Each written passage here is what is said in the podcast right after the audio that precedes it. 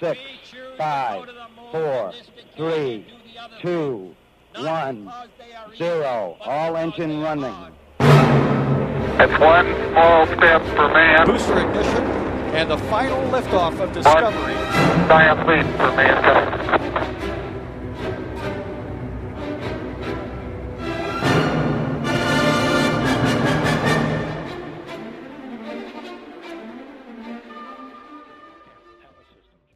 NASA alocă 180 de milioane de dolari pentru un vehicul de deorbitare a Stației Spațiale Internaționale până în anul 2031. Tot NASA anunță că misiunea Artemis 4 a fost mutată în 2028, dar și că obiectivele misiunii Mars Sample Return ar putea fi modificate, pentru ca misiunea să nu depășească bugetul alocat. Roscosmos accelerează lansarea capsulei Soyuz MS-24 și asta pentru că nu exclude ca avariile suferite de Soyuz MS-22 și Progress MS-21 să fie cauzate de fapt de erori de fabricație și nu de impactul cu posibili micrometeoroizi. Echipajul capsulei Dragon Endurance revine cu bine pe Pământ și după o misiune de 155 de zile la bordul Stației Spațiale Internaționale. Capsula Dragon Endurance a amerizat în Oceanul Atlantic aproape de coasta Floridei cu cei patru astronauți care au petrecut ziua de sâmbătă în capsula Dragon după ce aceasta s-a decuplat de la modulul Harmony al ISS. Revenim cu detalii în câteva momente. Sunt Mihai Laghiță, începem buletinul cosmic săptămânal cu cele mai importante evenimente petrecute în spațiul cosmic în ultimile zile, alături de colaboratorul nostru Claudiu Tănăselia, care este cu ochii pe cer și pe site-urile de știri din domeniul aerospațial. Varianta integrală o puteți urmări pe site-ul radioromaniacultural.ro, secțiunea știință, sau pe orice platformă podcast căutând Buletin Cosmic. Începem cu deorbitarea Stației Spațiale Internaționale. Pentru prima dată, NASA anunță că alocă o sumă de aproape 200 de milioane de dolari pentru proiectul de deorbitare a Stației Spațiale Internaționale, plănuit a fi până în anul 2031. În ce constă acest vehicul? Pentru că NASA anunță că e vorba de un vehicul care va ajuta la deorbitare. Da, este doar prima tranșă dintr-un, dintr-o sumă care se poate apropia până la un miliard de dolari pentru aceast, acest vehicul, despre care nu știm încă detalii, nu știm cum va arăta și cum va funcționa, dacă va funcționa, pentru că NASA a spus că acesta este un plan de backup, un plan de rezervă. Planul pe care se merge acum este ca Stația Spațială Internațională să fie deorbitată de trei vehicule progres, ceea ce înseamnă că practic este nevoie de combustibilul a trei vehicule progres care să deorbiteze stația în 2031. Dacă acest lucru nu se va putea face cu o navă progres din diverse motive, poate politice, poate de altă natură, atunci NASA este gata să cheltuiască un miliard de dolari pentru a dezvolta un vehicul care să fie folosit în acest scop. Ce m-a frapat pe mine este că este pentru prima dată când se pune în plan de orbitare a Stației Spațiale Internaționale. Ne așteptam să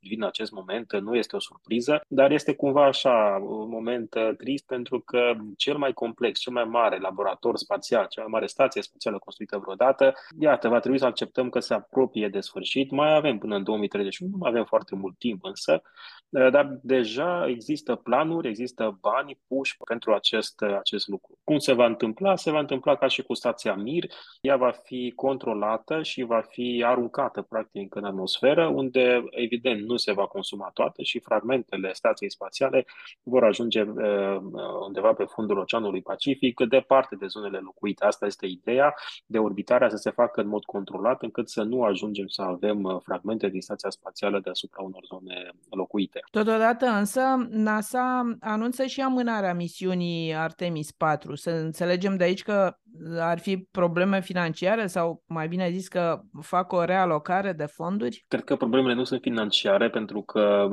atât democrații cât și republicanii din Congresul American sprijină programul SLS și Artemis. Este vorba despre întârzieri tehnice probabil și e un amănunt acolo în bugetul NASA. Da, știm că Artemis 4 va fi în 2028, dar Artemis 3 este programată pentru decembrie 2025. Eu cred că nu este problema de fonduri în mod deosebit, ci de probleme tehnice.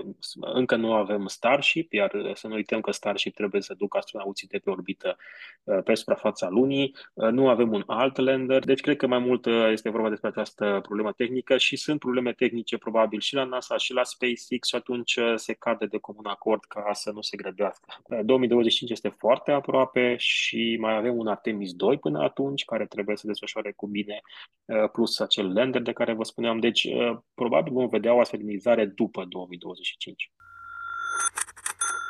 Continuăm știrile. Roscosmos accelerează lansarea capsulei Soyuz MS-24 și asta pentru că două capsule rusești s-au confruntat cu același tip de avarie. Au pierdut lichidul de răcire. La început s-a vorbit despre impactul cu micrometeoroizi, dar acum Roscosmos nu exclude ca aceste avarii să fie cauzate de erori de fabricație. Ce se știe de capsula MS-23, care acum este andocată la ISS?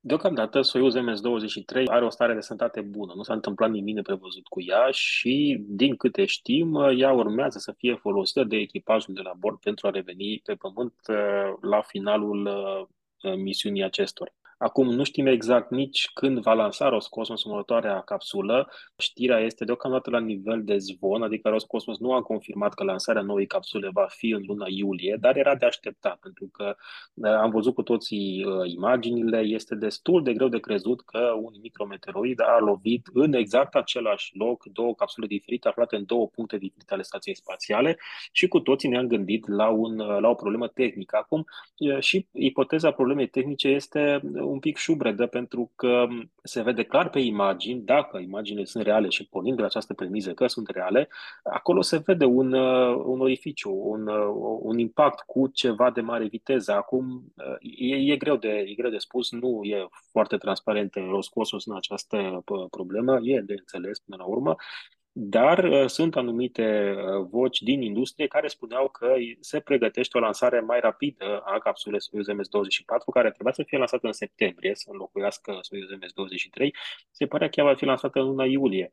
Acum, sincer să fiu, nici această abordare nu mi se pare una foarte fericită, pentru că dacă ai o problemă sistemică în producerea unei capsule de acest gen, pasul uh, cel mai corect ar fi să suspenzi lansările, să-ți rezolvi problema și abia după aceea să începi să lansezi din nou, nu să lansezi din ce în ce mai multe capsule care probabil au aceeași problemă și ar cauza și mai multe probleme. Deocamdată Soyuz MS-23 este în, în stare bună, astronauții sunt în siguranță, vom vedea ce se întâmplă. Oricum, aceste probleme tehnice nu au apărut imediat după îndocare, a mai trecut ceva luni până acel sistem de răcire a, a cedat. Să vedem dacă se va întâmpla sau nu același lucru și cu Soyuz MS-23. Sperăm că nu se va întâmpla, sperăm că problema s-a rezolvat uh, sau că nu a fost uh, o problemă sistemică, dar uh, e posibil să vedem tot așa, tot orarul stației spațiale din nou afectat și probabil și Soyuz MS-24 lansată fără echipaj, așa cum a fost și Soyuz MS-23. Capsulele Soyuz sunt făcute pentru echipaj și, în principiu, ele, din oficiu, ele sunt uh, concepute, construite să fie pilotate de cosmonauți. Soyuz MS-23 a fost o excepție, a fost un plan inițial să fie lansată cu un singur cosmonaut la bord, dar uh, modificările pentru a fi pilotată de un singur cosmonaut erau mai complicate și necesită mai mult timp decât să fie total automată. Știm că nu este o diferență foarte mare între navele Progress și Soyuz. Navele Progress sunt complet automate și atunci s-a putut uh, complet automatiza și traiectoria și uh, misiunea Soyuz MS-23. Rămâne de văzut, stăm cu ochii pe ISS, pe Soyuz MS-23 și rămâne să vedem ce se întâmplă cu continuare. Mulțumesc foarte mult, Claudiu. Trecem la ultima știre. Echipajul Dragon Endurance revine cu bine pe Pământ după o misiune de 155 de zile la bordul Stației Spațiale Internaționale. Doi americani, un japonez și o rusoică, și-au petrecut ziua de sâmbătă în capsula Dragon și au amerizat în Oceanul Atlantic. Claudiu, în filmarea pe care am văzut-o eu, capsula Dragon cobora prin atmosferă ca un punct foarte luminos, dar era însoțit de ceva care părea o ploaie de meteoriți. În plus, o noutate pentru mine, că n-am mai văzut până acum așa ceva, dar nici n-am urmărit cu atenție. În plus, amerizarea s-a întâmplat noaptea. Dar uh, ce vreau să te întreb este ce era de fapt ploaia aia de meteoriți? La revenire pe atmosferă, datorită temperaturii înalte, cei din capsulă, echipajul, trebuie să fie protejați uh, de încălzirea foarte mare a capsulei uh, și de aceea se folosește un scut termic. Acum, aceste scuturi sunt ablative, în sensul în care se desprind bucăți din acest scut pentru a disipa această, această căldură. Această tehnică a fost folosită și de capsulele Apollo și de capsula Boeing de la Starliner, pe care, apropo, o să vedem în curând zbor curând. Ne-am dezobișnuit să vedem asta pentru că pe vremea navetei spațiale se foloseau plăcuțe de ceramică care erau refolosibile și atunci nu se dezintegrau, mă rog, nu intenționat, a întâmplat să se și dezintegreze, dar nu erau concepute pentru a, fi, pentru a se dezintegra la revinere în atmosferă. Se încălzeau, disipau căldura și zburau a doua, a treia, a patra oară. E bine, uh, scutul capsulei Dragon, chiar dacă în sine capsula este recuperată și refolosită, scutul este înlocuit, pentru că scutul este ablativ, atunci se despart, se desprind uh, fragmente din acest scut care ard și ele se văd așa ca o ploaie, dacă, mai ales dacă sunt filmate cu o cameră în infraroșu, fiind o amerizare care a avut loc noaptea, o să revin la motivul pentru care se întâmplă acest lucru. De aceea capsula era un punct luminos, era caldă și se vedea pe camerele infraroșu ca un punct luminos, iar acele fragmente din uh, scutul termic uh, erau și ele încinse și apăreau pe, pe camera în infraroșu. Ele nu prea sunt vizibile pe o cameră normală pentru că sunt bucăți mici și nu, nu cred că sunt vizibile dacă ar fi avut loc această operațiune în timpul zilei. De ce s-a întâmplat noaptea și nu ziua? Dragon trebuia să se întoarcă pe pământ și au fost unele probleme în ceea ce privește condițiile meteo. Nu prea ar trebui să fie valuri sau furtuni în zona în care revine capsula Dragon. Sunt câteva zone în care poate reveni, dar fiind vorba despre un ocean, vremea este des- poate să fie destul de schimbătoare și mai ales că nu este prima recuperare a unei capsule Dragon din ocean, NASA a decis că poate să facă acest lucru în siguranță chiar și dacă este noapte și nu are vizibilitate maximă. A avut dreptate, recuperarea de curs bine, cei de la bord s-au simțit foarte bine și au revenit uh, cu bine pe pământ. Aș vrea să adaug faptul că uh, NASA a spus că ea consideră capsula Soyuz ca fiind una sigură pentru viitor, pentru că acest schimb de locuri, iată, am avut uh, un cosmonaut rus, o rusoaică, la bordul capsulei Dragon, vom avea un american la bordul următoarei capsule Soyuz și, în contrapartidă, un alt rus va fi într-o capsulă Dragon în viitor. Deci se continuă acest schimb de locuri prietenesc între Statele Unite și Rusia și în acest moment, uh, punctul de vedere al NASA este că aceste capsule Soyuz sunt suficient de sigure pentru a transporta și astronauți americani, adică nu are încă probleme legate de aceast, acel defect de fabricație pe care l-ar putea avea, de care povestea la începutul emisiunii. Chris Hadfield uh, spunea într-un interviu, um, povestea despre experiența um, coborârii pe pământ cu capsula Soyuz și spunea că este um, o experiență,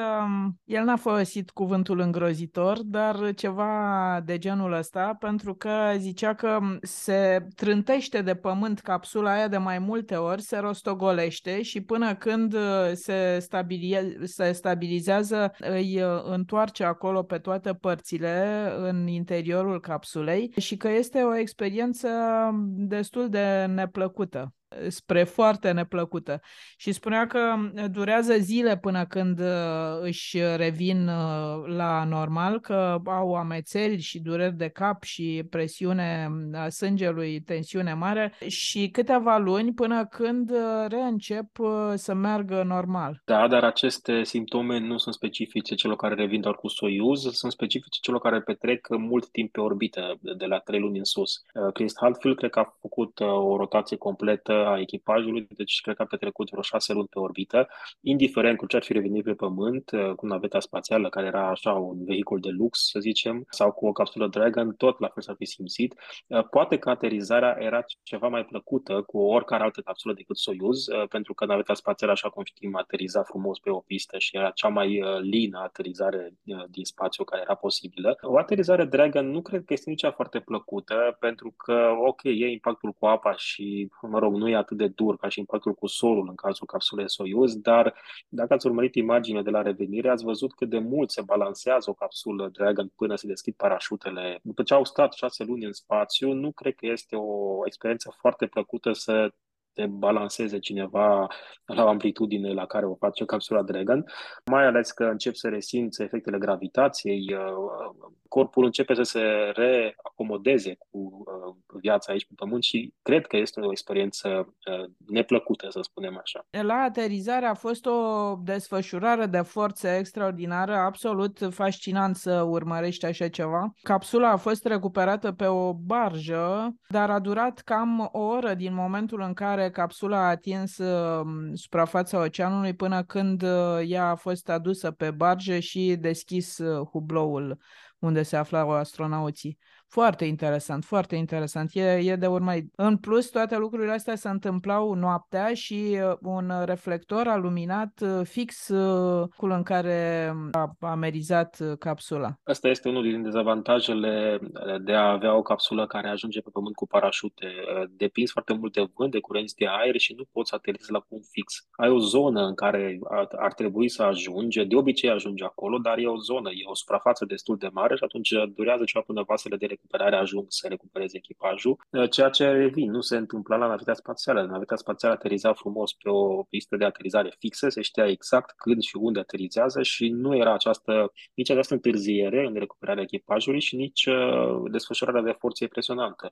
Erau niște vehicule acolo în jurul navetei spațiale, pentru cei care își mai amintesc, dar totul se întâmpla mult mai rapid după aterizare și astronauții erau aduși în uh, condiții normale mult, mult mai rapid. Iar cât privește aterizarea Soyuz pe sol, uh, din cauza geografiei se întâmplă acest lucru, pentru că Rusia nu prea are unde să-și recupereze capsulele din spațiu în ocean. Probabil că ar fi mai confortabil pentru cosmonauți acest lucru, dar uh, capsulele Soyuz revin undeva în, în Kazakhstan și atunci trebuie să revină pe sol și nu au de ales și ca să le facă totuși aterizarea mai ușoară, există niște retrorachete, se numesc, niște propulsoare care pornesc cu câteva milisecunde înainte să atingă capsula solului la vreo 3 metri altitudine și asta cauzează ca impactul să nu fie chiar atât de dur. S-a întâmplat cazuri când aceste rachete nu au funcționat și astronauții au fost răniți ușor în urma impactului, pentru că este un impact destul de violent. Cred că echivalent cu o mașină care se izbește de zid cu 60 de km la oră sau ceva de genul ăsta.